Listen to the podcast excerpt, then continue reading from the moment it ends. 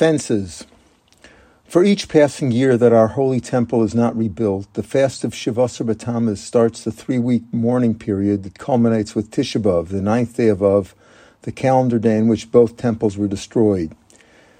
The 17th of Tammuz commemorates five calamities on our history that all happened on the 17th of Tammuz, as enumerated in the Mishnah of Taanis, Perek Daled, Mishnah Vav. The two tablets that Moshe brought down from Mount Sinai were broken. The daily Tamid sacrifice ceased being offered due to the siege of Jerusalem. Jerusalem's walls were breached. Apostomus burnt the Holy Torah, and an idol was placed in the Holy Temple. Talmud Taanis Chofches Amud Beis asks, in Yirmiyah Nun Beis, it is recorded that the fast of Tammuz was on the ninth day of Tammuz, not on the seventeenth of Tammuz. So why don't we fast on the ninth of Tammuz instead of the seventeenth? Answers the Talmud. The walls of Jerusalem at the time of the first temple were indeed breached on the ninth of Tammuz, whereas the walls of Jerusalem at the time of the second temple were breached on the seventeenth of Tammuz. Talmud Rosh Hashanah Chavches even confirms that in the 70 year exile between the two temples, the Jews did in fact fast on the ninth of Tammuz, memorializing the first temple's destruction in 3338 on our calendar. The fast only began to be observed on the 17th of Tammuz, hundreds of years later, after the second temple was destroyed in 3828, and that custom endures until today. But, asks Rav Biederman, during the 70 years between the two temples, they still should have fasted on the 17th because of four out of five calamities that occurred in our history did take place on the 17th.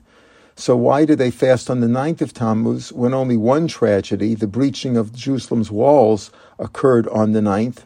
Should the Jews not have fasted on the 17th even then, like we do today, since most of the calamities occurred on the 17th?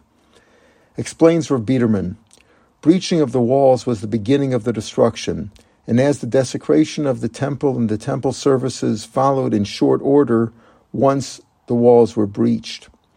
Since the, ball, since the walls at the time of the first temple were breached on the ninth, the Jews who mourned the first temple over 2,400 years ago fasted on the ninth. We who live after the second, after the destruction of the second temple, fast on the 17th, as that was the day that the walls were breached at the time of the second temple, and even though we mourn both temples, the second temple was more recent than the one we are in mourning for now. Once a wall or a fence is breached, all the calamity and destruction follow. The breach is the first step in a losing battle.